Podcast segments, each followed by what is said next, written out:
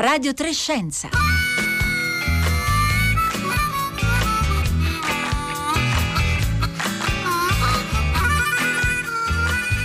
Buongiorno a tutti, bentornati a Radio Trescenza da Roberta Fulci. Il virus, il nuovo coronavirus è nell'aria, è trasportato dall'aria. È possibile che le famose goccioline capaci di infettarci, quelle che contengono copie del virus, possano eh, galleggiare, diciamo così, sospese nell'aria almeno per un po', almeno per qualche ora e raggiungerci, magari anche in assenza della persona contagiata che le ha emesse? Questa non è una domanda nuova. Quasi subito, quando eh, scoppiò la pandemia, pandemia, quando si parlava dei primi contagi, emerse questo dubbio. Sappiamo che ci sono degli esperti che pensano che sia così, degli esperti che invece pensano di no. Qual è dunque la novità? La novità è che la settimana scorsa il New York Times ha pubblicato in anteprima una lettera. La lettera è apparsa poi anche su una rivista scientifica, è una lettera di sole tre pagine che porta la firma di 239 scienziati provenienti da ogni parte del mondo. È una lettera che, come vedremo, ha avuto, eh, ha avuto subito un effetto quasi immediato, una pronta risposta da parte dell'Organizzazione Mondiale della Sanità. Questa lettera si rivolge alla comunità medica e ai relativi organi nazionali e internazionali e invita alla cautela. Che il virus sia trasportato dall'aria è possibile, non è dimostrato, però non è nemmeno escluso, però eh, scrivono gli autori si tratta di una faccenda di grande importanza ora, in un momento in cui tanti paesi stanno tornando all'attività dopo il lockdown. Speriamo, continuano i firmatari, che questa comunicazione aumenti la consapevolezza che la trasmissione di Covid-19 attraverso l'aria è un rischio e che è necessario prendere misure oltre quelle già prese per ridurre la gravità della pandemia e salvare vite. Di questo parliamo oggi a Radio Trescenza, aspettiamo i vostri commenti, interventi, domande via sms o via whatsapp al 335 56 34 296.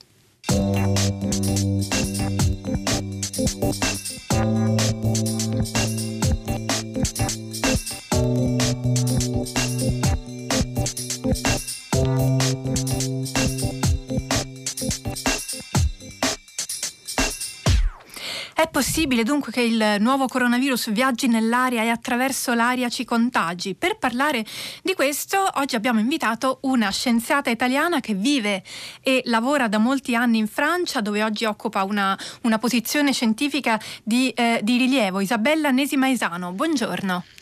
Buongiorno.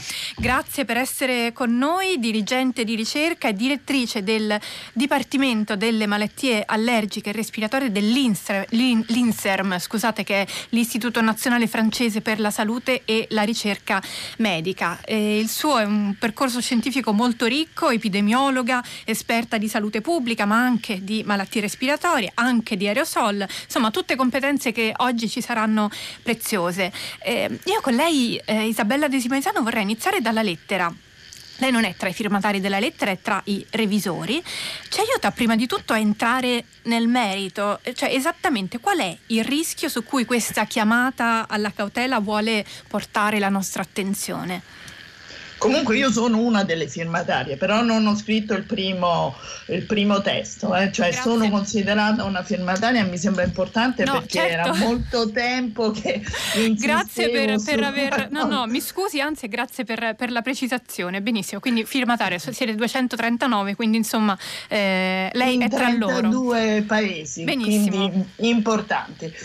E il contesto è che... Eh, pensiamo da un po' di tempo che eh, appunto questo virus si trasmetta anche nell'aria. Avevamo oh, dei dati che ce lo indicavano e quindi eh, abbiamo mh, uh, utilizzato questi dati che sono aumentati negli ultimi mesi da quando c'è la pandemia per motivare le autorità uh, dei, dei vari paesi ma soprattutto l'OMS e far adottare appunto questo principio uh, di precauzione. Noi onestamente pensiamo che col passare del tempo l'evidenza aumenterà e non ci saranno oh, più dubbi eh, sul, eh, su questa trasmissione.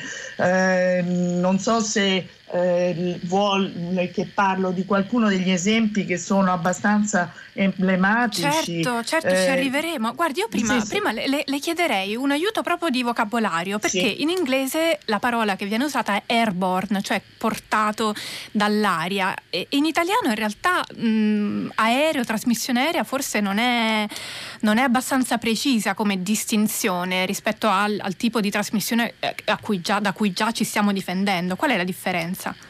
Eh, abbiamo lo stesso problema in francese, che è un'altra lingua latina, è appunto aerotrasportata, ma è eh, insufficiente, forse bisogna andare eh, a utilizzare il linguaggio dell'inquinamento e dire che il virus rimane in sospensione nell'aria. È questa l'idea che si vuole dare eh, di questo fenomeno a cui non si è pensato eh, se non eh, ultimamente, ma che era già stato evocato per altri virus eh, respiratori. Questo è importante da dire. Ci sono state molte reticenze nel, nel caso del Covid che non ci sono stati per altri virus. E, e, e anche eh, mi permetto di dire che alcune delle cose che sono date come sicurissime per la trasmissione che è quella per, con le grosse goccioline, eh, non sono provate, eh, sono, sono, quindi in realtà uh, eh, è veramente un momento chiave e siamo noi i firmatari della lettera abbastanza contenti perché vediamo che alcune cose si stanno muovendo e che in particolare l'OMS eh, sta cambiando atteggiamento. Ecco, come, come ha reagito l'OMS? Cioè in che modo ha risposto al vostro appello? Eh beh, L'OMS eh, ha, ha, reagito che in, in due giorni dopo aveva già indetto una conferenza stampa in cui rivedeva la sua posizione naturalmente in modo molto prudente eh, e poi due giorni dopo, altri due giorni dopo, eh, hanno rivisto un po' le loro raccomandazioni. Allora non c'è nessuna uh, certezza uh, che è riportata dall'OMS perché l'OMS, eh, possiamo forse utilizzare eh, il termine, è una vecchia istituzione che funziona ancora secondo schemi, eh, tra l'altro molto burocratici, eh, che quindi che ha bisogno della certezza al 100% per poi eh, eh, dire eh, certe cose quando l'ambito è eh, un ambito di eh, dibattito uh, e conflitti, come è il caso di questa trasmissione diciamo aerea uh, di trasporto aereo del uh, virus. Ecco, ancora una volta siamo di fronte a una di queste situazioni di incertezza a cui il coronavirus ci sta allenando, insomma, ormai sì. da mesi, però effettivamente non è facile, non è facile, lo testimoniano anche i commenti dei nostri ascoltatori, per esempio Gianluca ci di... no, no non è Gianluca, un altro ascoltatore che ci dice eh, no, sì, proprio lui, scusatemi, eh, poche puntate fa un medico nella vostra trasmissione diceva che il contagio attraverso le mani è praticamente nullo e attraverso l'aria non è provato, dobbiamo accusare gli spiriti, insomma, c'è una certa confusione e magari chi non è esperto fa una certa fatica a, a, a capire come interpretare e come mettere poi in pratica queste cautele. Allora, lei parlava di esempi, proviamo a descrivere uno scenario in cui, in base alle, eh, alle indicazioni eh, diffuse fino a questo momento, magari eh, no, non avremmo fatto certe attenzioni, che invece con questa nuova lettera e con le nuove eh, linee guida dell'OMS eh, cambieremo qualcosa. Cos'è che potrebbe cambiare? Quali nuove attenzioni dovremmo fare qualora questo rischio del virus che si trasmette rimanendo in sospensione nell'aria fosse un rischio reale? Allora, eh, volevo appunto pre- eh, presento questo esempio che mi sembra veramente emblematico di una eh, corale in cui eh, la gente eh, si è ammalata nonostante eh, all'entrata ci fosse eh, di che disinfettare le mani, eh, il, la distanza uh, tra le persone era uh, superiore ai, ai, due metri e uh, in realtà tutte le attenzioni erano state messe per risparmiare i partecipanti dal contagio. Quindi veramente eh, questo è un primo esempio, ma ce ne sono altri che dimostra che c'è un altro fenomeno eh? La gente non si toccava, è inutile che lo dica, non si sono abbracciati, non ci sono stati saluti, tutti ben isolati e eh, purtroppo oh, malati, anche gravi e morti. Eh? quindi due morti e 33 gravi. Ecco un esempio che veramente indica eh, che c'è un altro fenomeno che partecipa a questo contagio, ma ce ne sono altri, eh? il ristorante eh, cinese, eh, insomma se uno... Il caso, guarda... lei stava ricordando questo studio che è stato condotto sul ristorante cinese in cui eh, sono state contagiate delle persone a tavoli diversi rispetto sì, alla... E poi seguite ormai con queste applicazioni in cui si vede pure se la gente si è incontrata e anche quella un'altra prova del fatto che c'è questa trasmissione eh, che è aerea e naturalmente eh, noi, eh, ognuno nel suo campo, ci siamo interessati a eh, cercare di spiegarla e, eh, e, ci sono varie prove, sa, l'evidenza si costruisce tramite eh, varie eh, prove a livelli differenti. Allora, prima di tutto eh, invito i radioascoltatori ad andare a vedere, c'è un video giapponese che mostra eh, come parlando noi emettiamo eh, della, delle microparticelle, questo è l'essenziale, questo aerosol di particelle eh, sia liquide che solide di meno di 5 micron, quindi molto piccolo. Un capello è 60 micron, quindi immaginate quanto eh, piccolo eh, è, quanto piccola è una micro droplets, dicono, noi diciamo eh, aerosol, che mentre quelle normali che cascano eh, subito eh, sono eh, di molto più, più, grandi, infatti visibili all'occhio nudo si vedono le goccioline. E queste micro eh, particelle dell'aerosol rimangono in aria, come ha detto lei, anche varie ore e eh, e dipende naturalmente dalle condizioni eh, se, eh, dove uno si trova, ma questo indica bene che c'è questo fenomeno, ma bisogna andare più lontano. E allora il più lontano è andare a vedere se queste particelle emesse, eh, questo aerosol, è, eh, contiene del un segno della presenza eh, del virus e questo segno è andare a vedere se c'è l'acido ribonucleico eh, ARN ed è il caso, ci sono vari studi, tra l'altro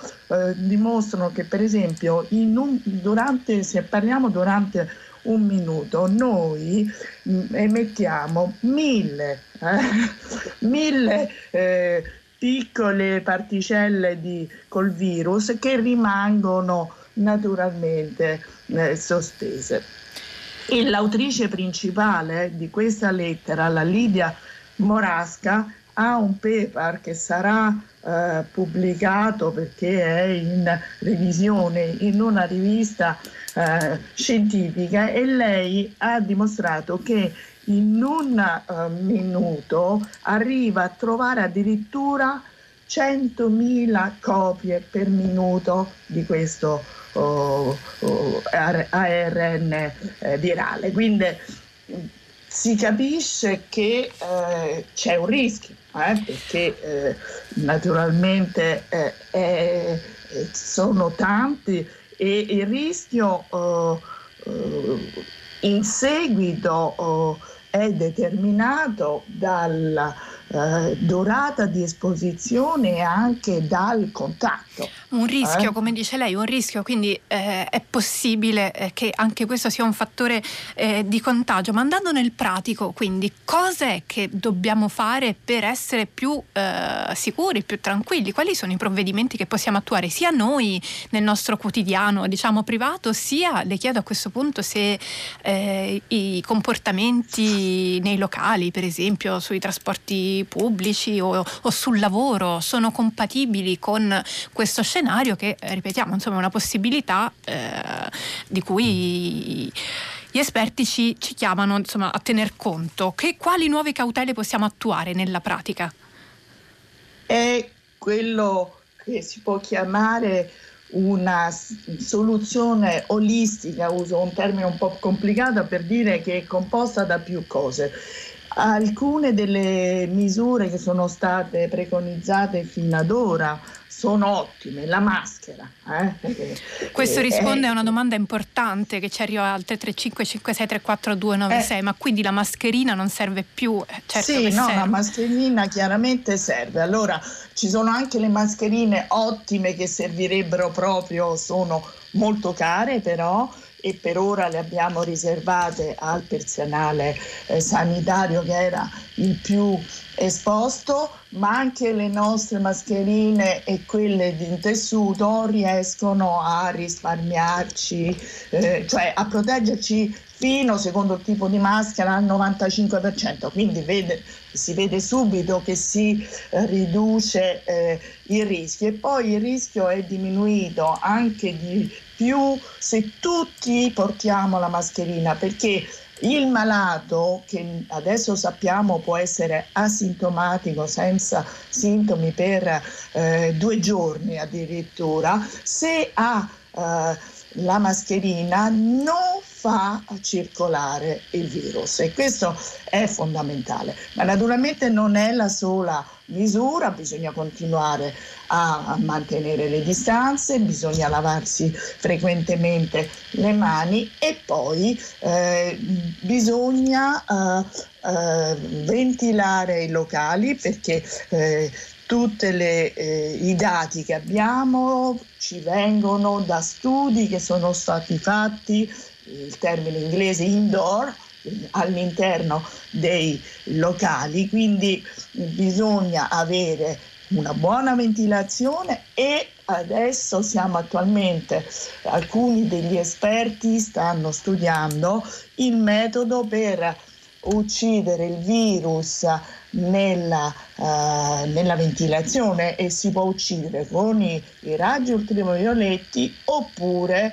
eh, Purtroppo io sono contro usando dei pesticidi, delle, delle materie che eh, lo uccidono come si può, eh, dei disinfettanti, ma eh, trattandosi poi di, di spray eh, chiaramente eh, c'è un rischio anche eh, per le altre persone. Quindi è questa soluzione con più uh, rimedi, naturalmente noi dobbiamo stare molto attenti eh, e eh, proteggerci e proteggere gli altri. Io ho visto eh, ultimamente qui in Francia eh, che eh, la maschera, mascherina eh, direi purtroppo è meno portata di prima perché la gente si è, si è un, po', un, po', stufata eh, di farlo oppure perché pensa eh, che non sia utile e quindi lo fa contro voglia.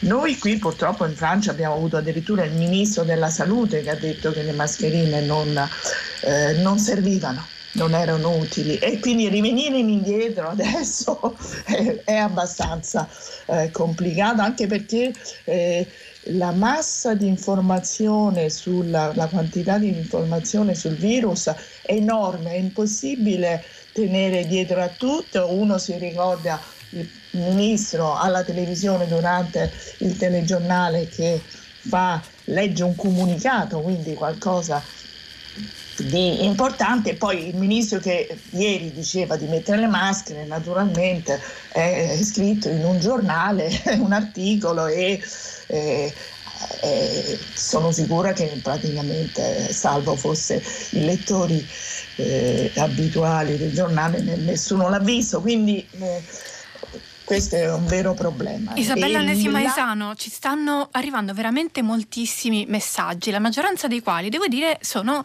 eh, preoccupati anche un po' innervositi dal, dalle notizie che stiamo dando, dalla lettera che abbiamo raccontato, perché eh, reagiscono come se stessimo, diciamo, spargendo il panico. Allora io vorrei approfittare della sua presenza per provare a fare chiarezza sul fatto che stiamo parlando di una possibile mo- modalità di eh, trasmissione di questo virus che non è stata esclusa. Naturalmente poi si parla di rischi e un rischio legato a questa trasmissione, la trasmissione del virus portato dall'aria può essere eh, più basso del rischio di stare, anzi se, se, senz'altro lo è, del rischio di stare a contatto diretto con una persona positiva. Stiamo, stiamo eh, raccontando quello che dice la comunità scientifica, questo rischio esiste, non l'abbiamo ancora ancora escluso. Uh, che, che, cosa risponderebbe alle persone che, che dicono che, che, questo genere di notizie eh, serve a diffondere il panico e non è, non è utile? E che, purtroppo abbiamo avuto, cioè, ripetiamo il concetto che è primordiale nella sanità pubblica, che è quello della precauzione.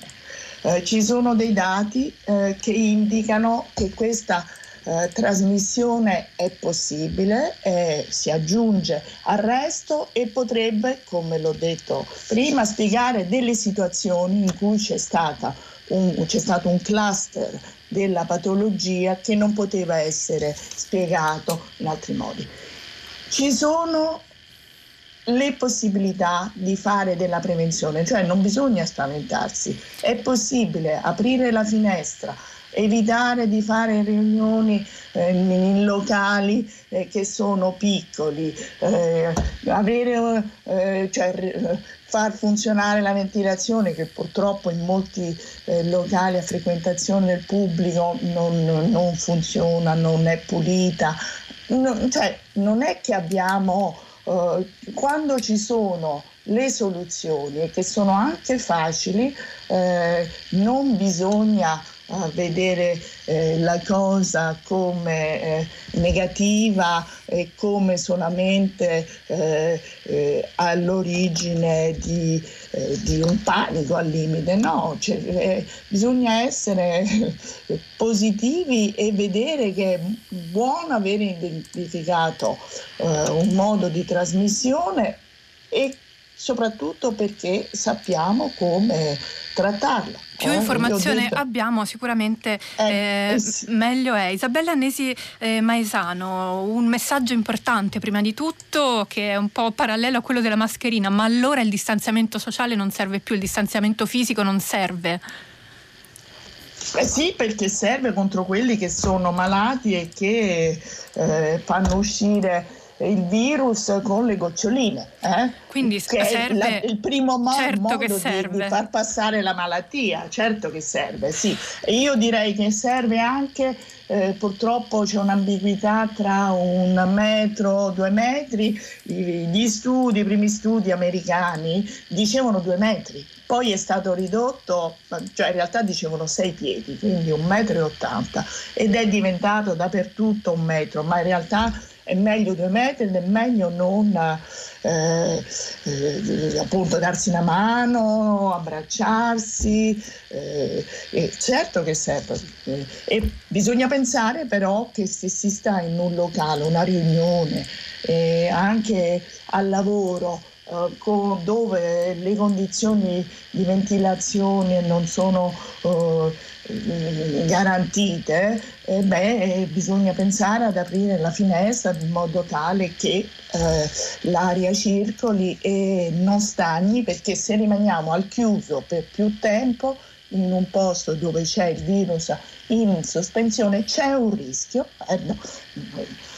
Un rischio. Che, eh, poi, che c'è, ci c'è. sia l'infezione. Ehm... C'è una probabilità, potremmo essere forse più precisi dicendo che c'è una probabilità di essere contagiati. E in seguito sappiamo perfettamente che non siamo tutti uguali di fronte all'infezione, eh, ci sono stati ormai 13 milioni di casi e 600.000 morti e 8 milioni di persone che sono guarite. Quindi questo mostra come, prima di tutto, tra 8 milioni e 13 milioni ce ne sono che non sono stati malati. Eh? Perché non, e, e, poi eh, eh, i morti sono tantissimi sicuramente, ma eh, 8 milioni di persone sono state guarite. Questo veramente è una testimonianza del fatto che la suscettibilità individuale è molto eh, varia e, e, quindi variata e, e, e non tutti eh, soffrono di questa patologia nello stesso modo. Isabella Nesi Maesano, io avrei tante, tante domande da farle, vorrei però credo sia importante dare la precedenza ai tanti dubbi che stanno arrivando dai nostri ascoltatori, dubbi pratici, dubbi proprio legati al quotidiano. Il primo, quindi l'aria condizionata è un pericolo, dobbiamo stare attenti ai luoghi in cui c'è l'aria condizionata perché magari può spostare eh... Sì, eh beh, sì, è un'ottima domanda, bisogna stare attenti. In uno dei famosi studi si è ammalato solamente il gruppo di persone che era vicino a un condizionatore, c'erano più condizionatori e solo uno probabilmente eh, non era eh, nemmeno troppo pulito e poi era stato, sa, il condizionatore ricicla l'aria e questo virus è 120 nano metri, quindi piccolissimo. Secondo il tipo di condizionatore, infatti stiamo, gli esperti stanno pensando anche a mettere dei filtri molto più uh, stretti, molto più fitti per uh, fermare il virus. Sì, è un problema. E vero. l'umidità ha un ruolo. I luoghi più umidi, dato che stiamo parlando di goccioline che rimangono in sospensione, i luoghi più umidi possono essere ambienti in cui il virus uh, si, si muove o sopravvive vive con maggiore facilità. A gli piace molto, apparentemente.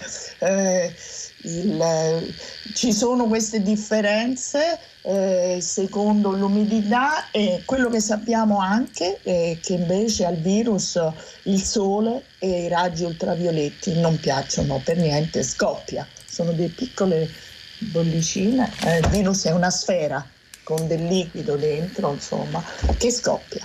Quindi eh, fuori eh, all'esterno ed è uno dei problemi eh, dell'interno invece, perché molto spesso eh, i locali non hanno eh, luce del sole eh, quindi mm, ci sono anche dati in questo senso per dimostrare che rimane di più, più ore vivo all'interno di locali un po' bui. Grazie, grazie Isabella Annesi Maesano, avremo ancora tantissime cose da chiedere, sapesse quanti messaggi stanno, stanno arrivando, torneremo a parlarne perché sicuramente questo è un tema che, eh, che interessa i nostri no. ascoltatori e che va anche a, a toccare insomma, la nostra suscettibilità davanti alla, all'incertezza e alla gestione del rischio. Io ricordo che Isabella Annesi Maesano è dirigente di ricerca e direttrice del Dipartimento delle malattie allergiche e respiratorie all'INSERM, l'Istituto Nazionale Francese per la Salute salute e la ricerca medica. Grazie per essere con noi. Io approfitto ancora di questi secondi che mi rimangono per segnalarvi un incontro che avrà luogo oggi, un incontro organizzato dalla Commissione di ricerca dei licei, si intitola Aspettando il vaccino. È un punto su terapie e farmaci rispetto a quanto sta accadendo appunto in attesa che esista disponibile un, va- un vaccino. Inizia oggi alle 14, va avanti fino alle 18 e si può eh, seguire in diretta streaming eh, accessibile a tutti troverete anzi il link eh, alla pagina della puntata di oggi di Radio Trescenza, aspettando il vaccino. Siamo arrivati alla fine della puntata di oggi di Radio Trescenza, con me mi, vi salutano Marco Pompi oggi in regia, Fiore, eh, Fiore Liborio alla parte tecnica, Paolo Conte in redazione, Marco Motta e Rossella Panaresi, autori e curatori di Radio Trescenza. Adesso tra poco arriva il concerto del mattino da Roberta Fulci, buona giornata a tutti.